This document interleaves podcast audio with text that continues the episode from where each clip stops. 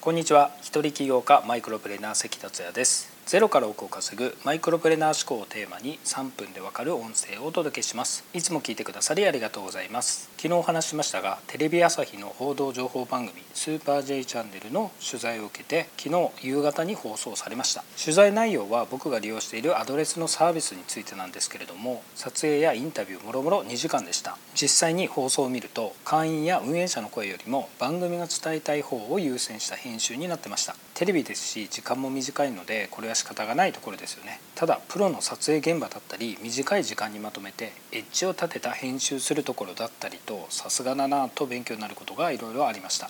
8月に入って2回目のテレビ取材だったんですけれども楽しい経験をさせてもらってます。さて今回のテーマは会社を辞めて独立する2つの方法です。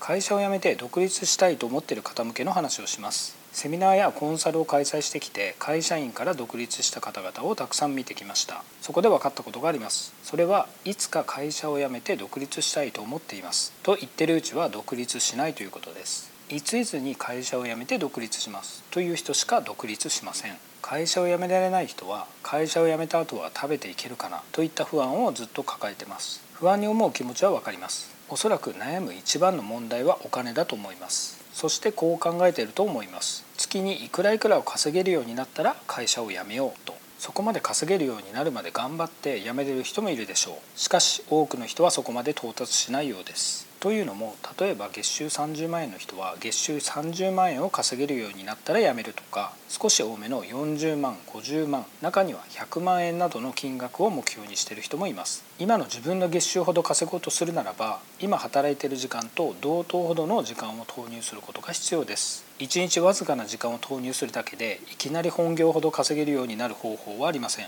またビジネスによっては仕込みの時間に多くを費やすことで何ヶ月も収入にならないものもあります。とにかく最初は時間を投入することです。ある程度の形にするまでは質より量量を生み出すには時間が必要です。どうすれば時間を作ることができるかが会社員の大きな課題でしょう。とはいえどうしても時間が作れない。でも独立したいという人はどうすればいいのでしょうか。そこで大きく2つの方法をお話します。一つは会社員の給料とは別の稼ぎが今の月収より少なくても稼ぎの仕組みができていたりパターンが見えていたりしたら会社を辞めるという方法です。これは時間を投入すれば収入が増えるという状態の時です。例えば仕入れのリサーチをしたり仕入れに行く時間を増やす。コンテンツを増やす。セミナー開催を増やす。など時間を投入すれば収入が増えますよね。